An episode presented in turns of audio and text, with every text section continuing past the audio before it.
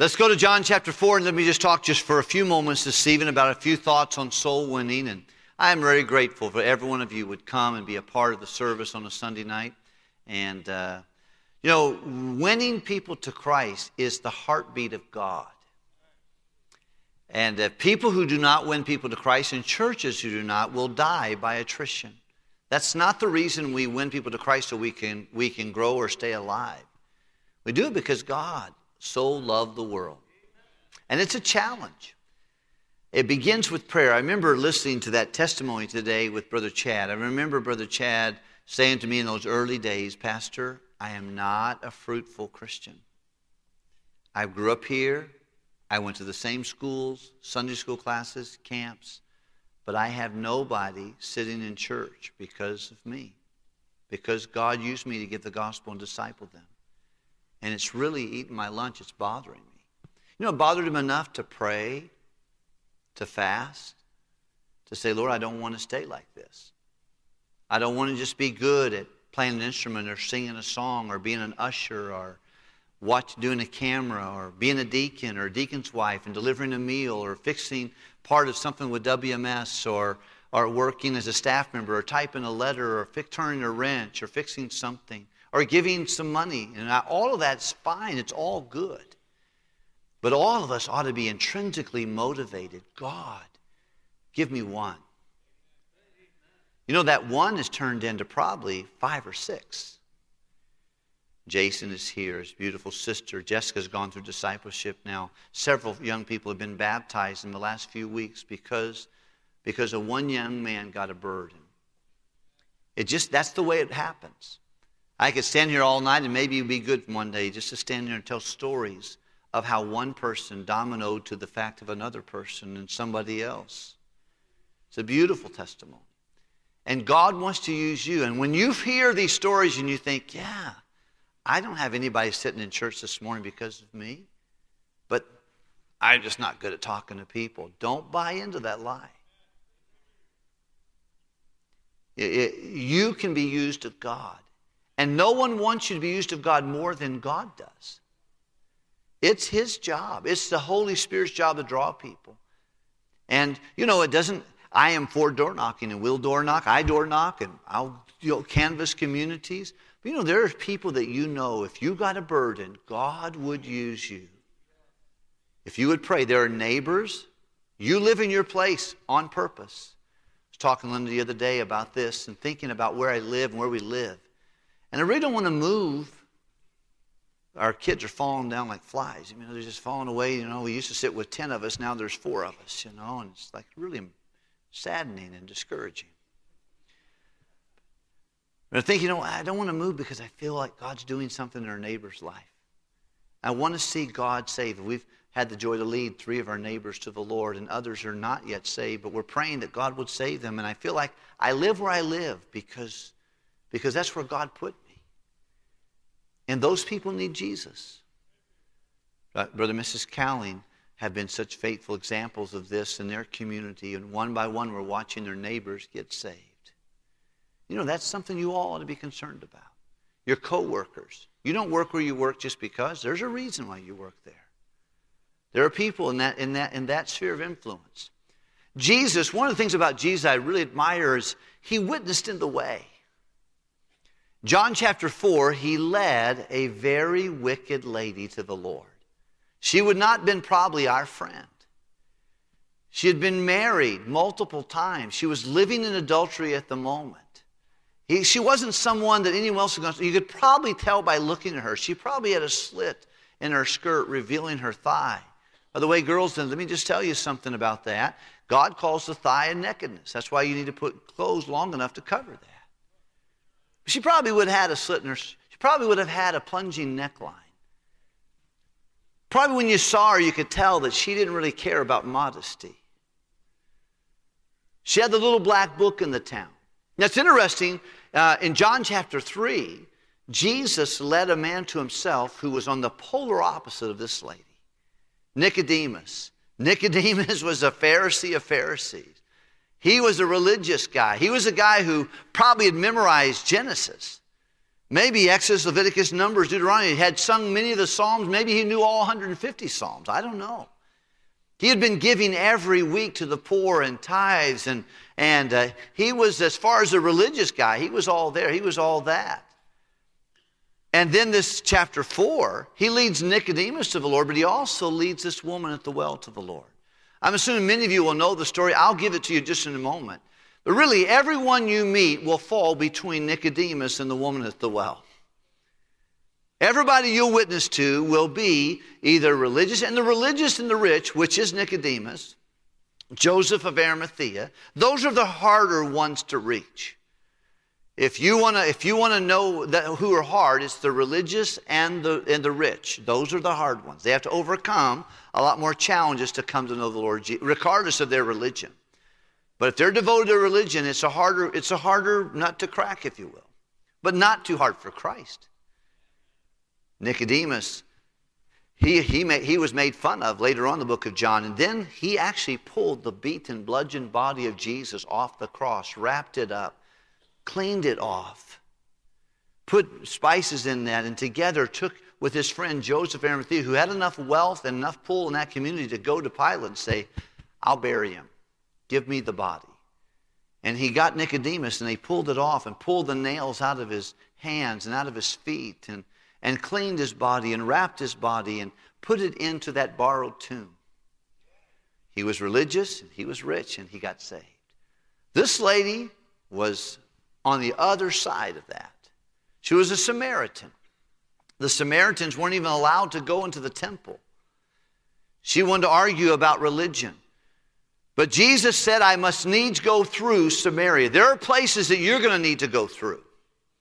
There are situations, there's people that are going to be in your sphere of influence. They're not comfortable. And every one of the disciples knew that. None of them, when he said, Let us needs go through Samaria, said, Oh, good. They're like, Come on. I'm sure Thomas said, I can't believe this. Peter probably said a bad word. John and James are probably at the front saying, let's get through this quick. Let's get out of here. Because they normally wouldn't go through Samaria, they'd go along the Jordan River around Samaria. Just because, in some ways, a Samaritan was someone who, in their ancestry, was a Jew who married with an Assyrian, and they were the offspring, and they wouldn't let them worship in the temple, so they had their own place of worship. And sometimes, whenever a, a, Samaritan would walk by a Jewish man or a Jewish woman and their shadow would go on them, they hated them so much, some folks just get the shadow of a Samaritan, they'd run home and take a bath. It was a major bias, major prejudice against the Samaritans. But Jesus, when he realized and everybody got it that he was he and his disciples were baptizing more people than John, and it was causing a stir in, Jude, in Judea, he said, We better need to go back up to, to Galilee. It's going to get hot here. It's going to get some problems. So let's go up to Judea. Hey, I must needs go through Samaria. And of course, he made his way to Samaria. He walked, they were walking together. At noontime, they came to Jacob's well. He sat on the well, and he was physically tired, probably. And he decided with the disciples, Why don't you go into the town and get something to eat? and come back. So they walked in, and it wasn't favorable for them because it was a Samaritan town. They're all Jewish men, but they go in, and as they're going into town, they pass up a lady with a with the, the, the water buckets, either on her head or on her shoulders. She probably has more than one. And she is heading out to the well. She's not going in the morning time in the cool of the day or in the evening. She's going at noontime, primarily because she wouldn't be welcomed in the morning with the other ladies in the little quilting bee that they would have, or the time that they were getting water, and they talked about their, their wives, their husbands, and they talked about their kids and their grandkids, and they got caught up with their girlfriends at the well. She would not have been welcome there. They would have no doubt pushed her, pulled her hair, shoved her. She knew better than to go in the morning and go at night. She came in the noontime. When she came to the noontime, she met the stranger at the well. And Jesus sat there and he sat there thus on the well, the Bible says, and he says to the lady, Could I have a drink? And she comes back with a little bit of a terse response. She said, Look, I'm a Samaritan, you're a Jew. I'm a woman, you're a man. We have no dealings one with another. Why would you ask me for a drink? And he said, Well, if you knew two things, if you knew the gift of God and who is asking you, you could ask me and I would give you water that you would never thirst again. Well, he was thinking spiritually, she was thinking materially, and she said, You, you can't give me water. You don't even have a bucket. This well is deep. Are you greater than our Father who gave us the well? He actually was. He made him. He even made the well and the water. He's the creator. And they begin to go back and forth, and you can see that, that uh, there, is, there is some definitely some pain. And by the way, hurting people tend to hurt people. They didn't get, she didn't understand two things that everyone who is not saved doesn't understand. They don't understand that eternal life is a gift. And they don't understand it's possible through Jesus and Him alone. That is the barrier in every religious paradigm that's, a, that's not true to the Bible is they don't understand, they think eternal life is a work and not a gift. And they don't understand it's only through Jesus, not through the church, not through baptism, not through a good life, only through Jesus. He said, if you understood that, you could ask me, I'd give you water and never thirst again. After some dialogue with this lady, she finally said, you know, give me this water. That I don't have to come here every day and get water. You got water for me, go ahead and give it to me. To which Jesus said, well, okay, Go get your husband and, and bring him back, and I'll give you water. And she said, I don't have a husband. And then he said, You don't have a husband, you've had five. And you, right now you're living in adultery, in immorality. And it put her on her heels, and she said, Whoa, I perceive you're a prophet. He, she really instantly, because Jesus had to deal with sin. I was talking to a young man just today, and he said, Pastor, when I witness to people, I really want to be clear with them. And I said, Amen to that. I'm not interested in one, two, three, pray after me. Be clear when you witness. It's too, it's too important.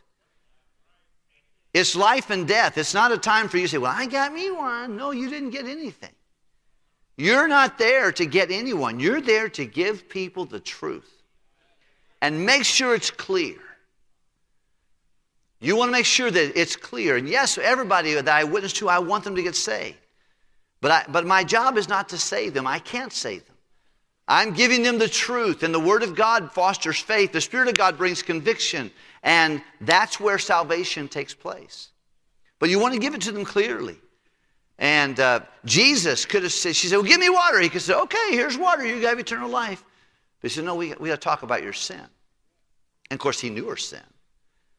He knew she was. And, and when you're witnessing to someone, when someone tells you, well, yeah, everybody's a sinner, I mean, everybody's a sinner, that person's not ready, probably, to be saved. They need to understand not everybody's a sinner, but they are in trouble. And the law of the Lord is perfect. It converts the soul. And giving them the scriptures and truth and making sure they understand you can't bring conviction, but you need to give it clear. Jesus said, No, you know, you, you've, you've been married five times and you're living in adultery now. The man you're living with, you're not married to him. She said, Whoa, I perceive you're a prophet. Let's change the subject. Let's talk about religion.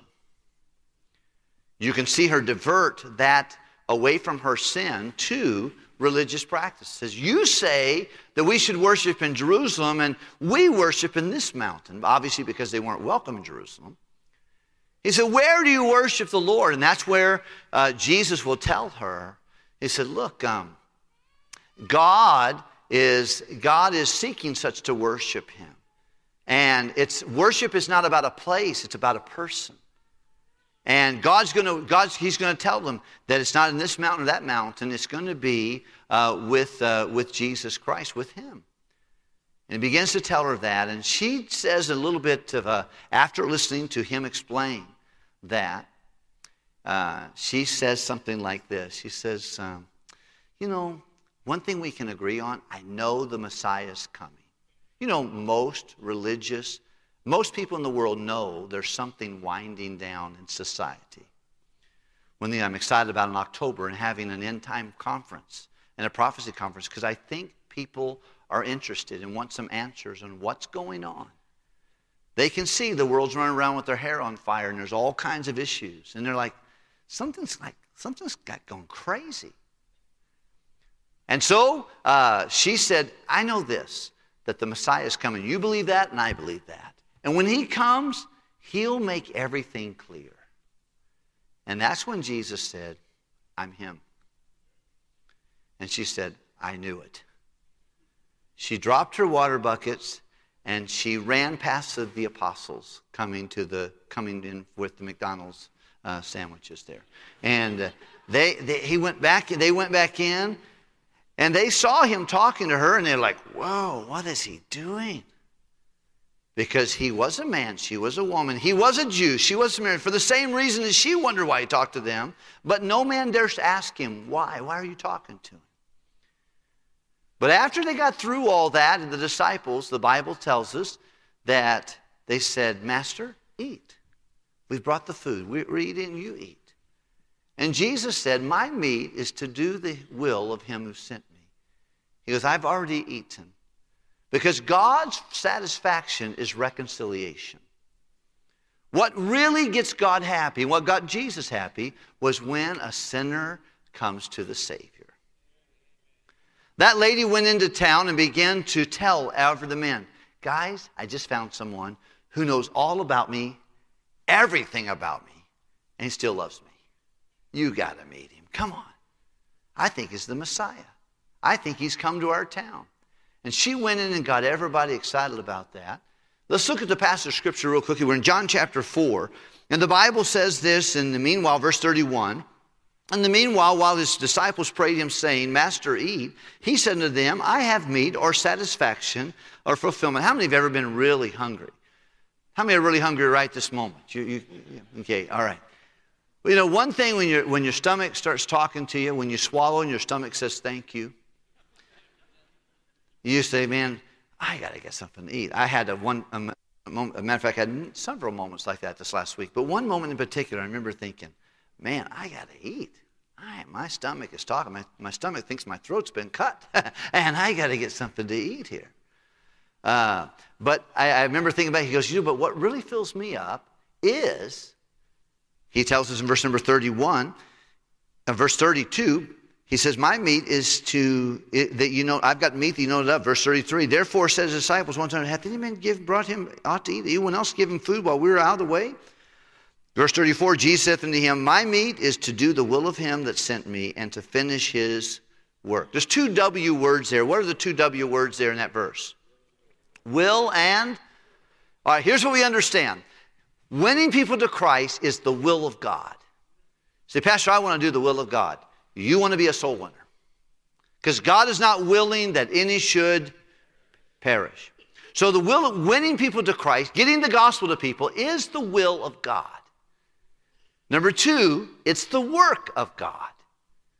We're laborers together with Him.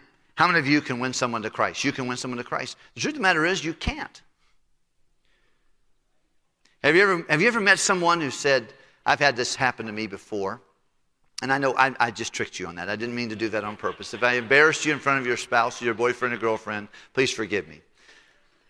However, every once in a while I've led someone to Christ, and they'll introduce me. They'll say, Dad, this is Pastor Wilkerson. He saved me. And I'll say, No, I didn't. that wasn't me. That was the Lord.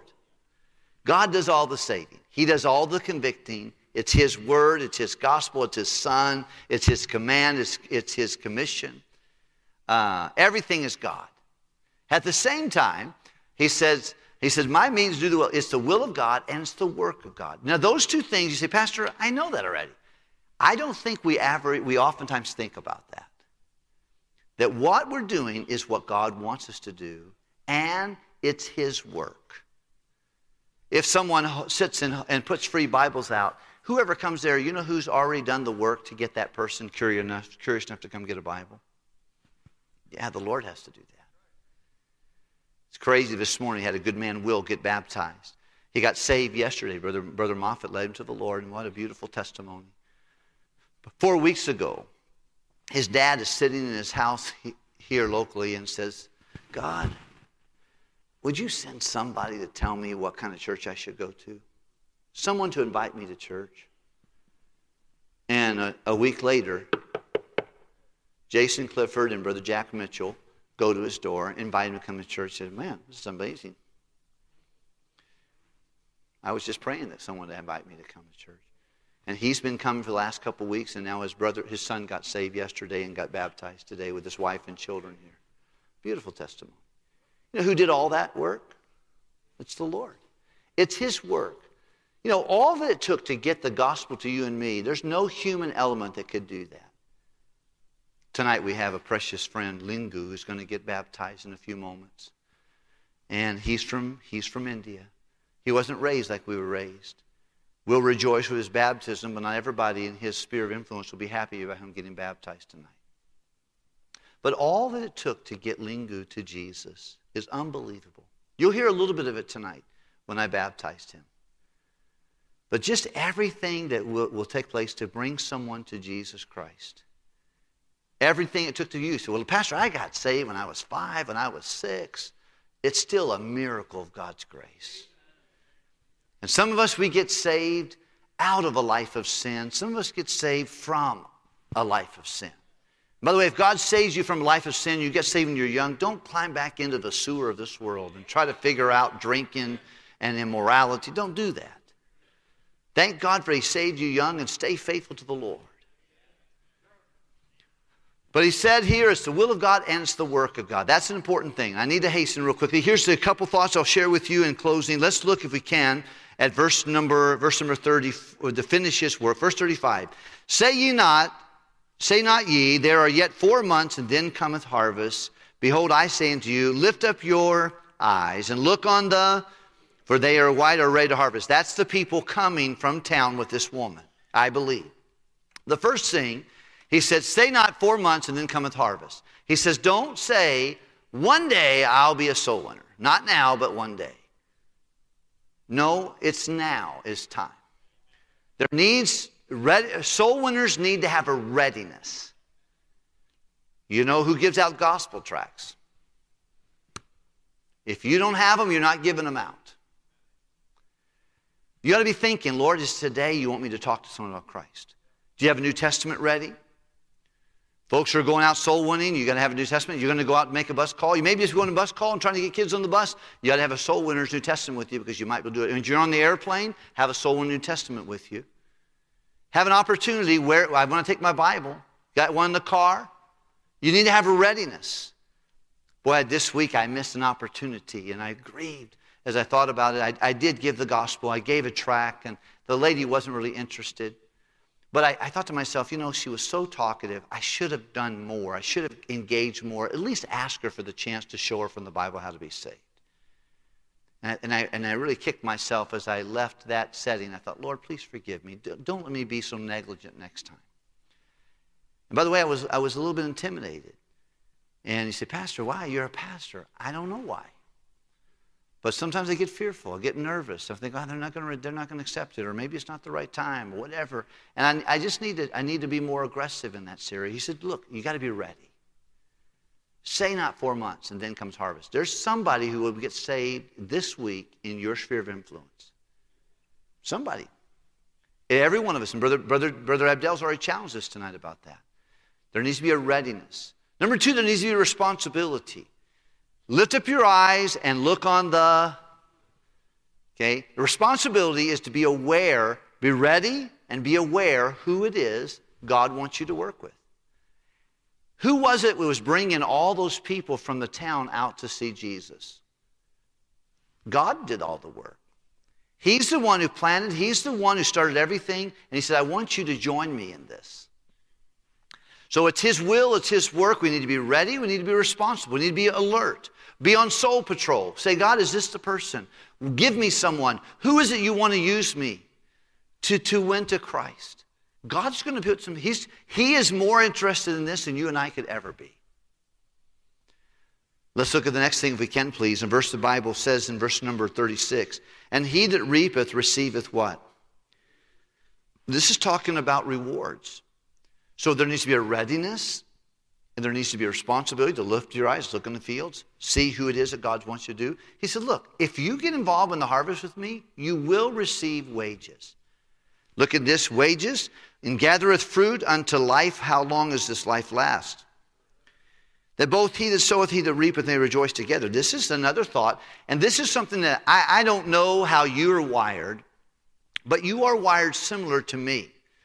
And that is you have the question if I do this, what is it in it for me?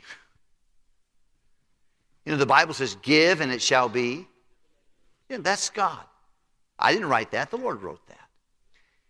He said, without faith, it's impossible to please him. For him that cometh to God must believe two things about God that he is, that he is who he said he was, and that he is a what? Rewarder. Most of us do not trust God's rewarding process.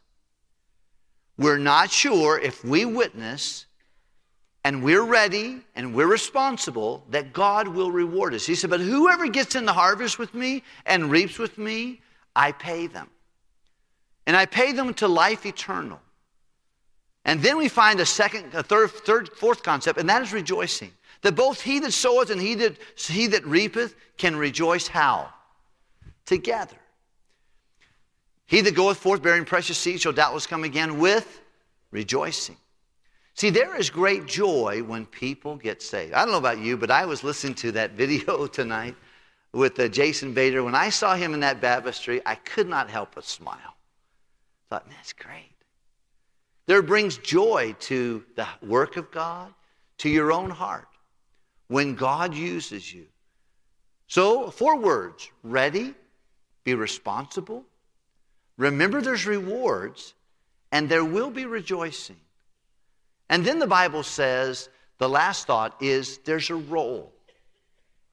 Now, I wish I was the only one, and, and almost everyone I've led to Christ in my short, irresponsible time of witnessing to people. I've not done a good job with that. But everyone I've led to Christ, I've never, in my opinion, been the only factor. There's always been other people.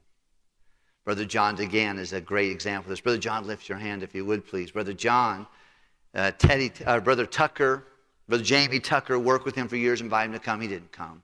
He's a hard head. Connie Vignera, Vigneri, she invited him to come. He didn't come. His wife passed away. She got saved. His wife passed away, and, and Connie got him to come, I think, for church one time. And, and uh, I was over in college. I was in the college one day, and, and uh, I had about 45 minutes till I had to be in class. I called Miss Jean. I said, Jean, I think there's a couple visitors in this area. Tell me one of them. Because, well, John DeGan, yeah, where's he live? He lives off the end of Burr. Okay, I'll go down there. And I went down there. I knocked on the doors by myself that day. It was just in between responsibilities, leaving Hammond Baptist to visit with Brother, Brother Woosley and going over to the college to meet there. I knock on his door. He opened the door. Anytime before 12, he's always in his pajamas. Just keep that in mind there. No, I'm just joking. He wasn't, but he, he said, Hey, I said, I'm John Wilkerson. He goes, I remember you from the church. I said, I'm just checking to see if I could come in and talk to you. He goes, Come on in, Rev. And so he let me come in. I came in, we talked about numbers of things, and we sat down at his dining room table and began to explain the gospel. And he said, Yeah, I'm going to heaven. I'm a good person. I don't do a lot of bad stuff. And I said, okay. I said, so when did you believe and receive Christ you? If you could go to heaven by being good, not doing bad, who, why would we need Jesus? He goes, that's a good question. He goes, I guess if you ask that way, I don't think I have a time in a place like that. I said, Can I show you from the Bible? Well, that day I went through the gospel and, and John trusted Jesus as a Savior. And of course, since that time, he's gotten baptized, he's gone through discipleship, goes to the Bible Institute, and now is married to his precious bride there. We're very thankful. But um, I'll never forget when his, he had a visitor one day. I saw her in the back over here, and she said, uh, I said, Who's this? He goes, Pastor, it's my daughter. She lives in Springfield, Missouri. I said, I am so glad to meet you. We talked for a second, went out in the hallway, and then she took my arm and she pulled me over. She said, Pastor, thank you for going to see my dad. I've been talking to him for a long time, but I've been praying for him for 25 years that God would save him. I am so glad you went to see him. Thank you. And her heart was just so happy. You know, I was reminded again everyone who gets saved, there's a role. Someone plants, someone waters, and God gives the increase.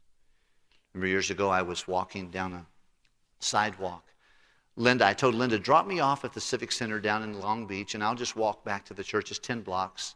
I had about 10 tracts with me. I didn't have any more. I had them in the New Testament. I said, just drop me off, and I'll walk down to the church. And so I was a little selective in who I gave the tracts with, and we were going to do that this week, a little bit asking God, who do I want to get in a conversation with? I'll never forget, I, I was walking. I had only about three more tracts left, and I had a tract in my pocket, and I, uh, I saw a guy sitting on a, a, a flower planter out there drink, smoking a cigarette, and he had a Dr. Pepper beside him. And I went, I felt, I felt, I went to give him a gospel tract. And I, when I did, I, I saw him, and he was sitting, and he was reading the very tract I was trying to give to him. So I put my tract back, and I put it in my pocket, and I said, "Hey, what are you reading there?" He goes, "You know, this morning I, I came out of I came out of the the the, uh, the little convenience store. I got my Dr Pepper and my Cheetos, and a pack of smokes, and I just uh, went out and." Someone says, you know, if you knew how much God loves you, you'd want to read this paper. And I, and I thought to myself, God loves everybody. But I put it in my pocket. So I've been inside working. and I just came out to get some fresh air.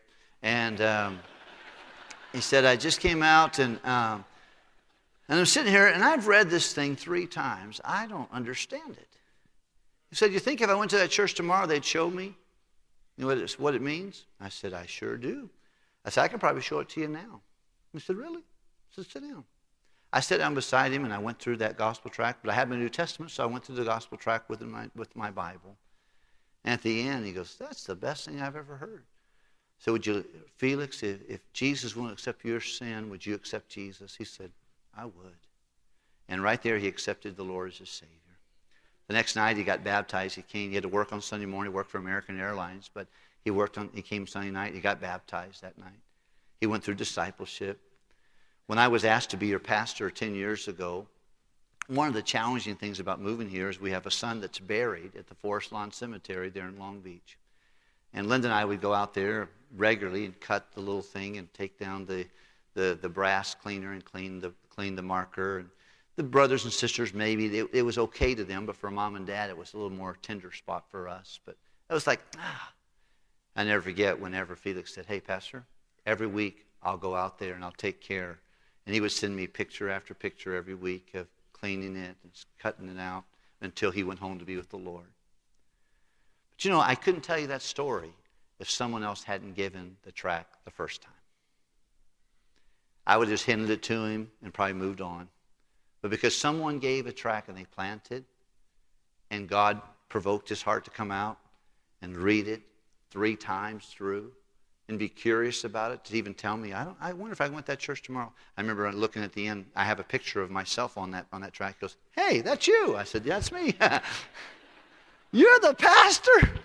God sent the pastor to me. I said, Yeah, that's what God did. He loves you. You know, the truth of the matter is, it's a role readiness, responsibility, rewards, rejoicing, and a role. And you can do your role. Whatever it may be, I hope this month we'll take really seriously our responsibility to say, God, do something and use me. Let's pray together.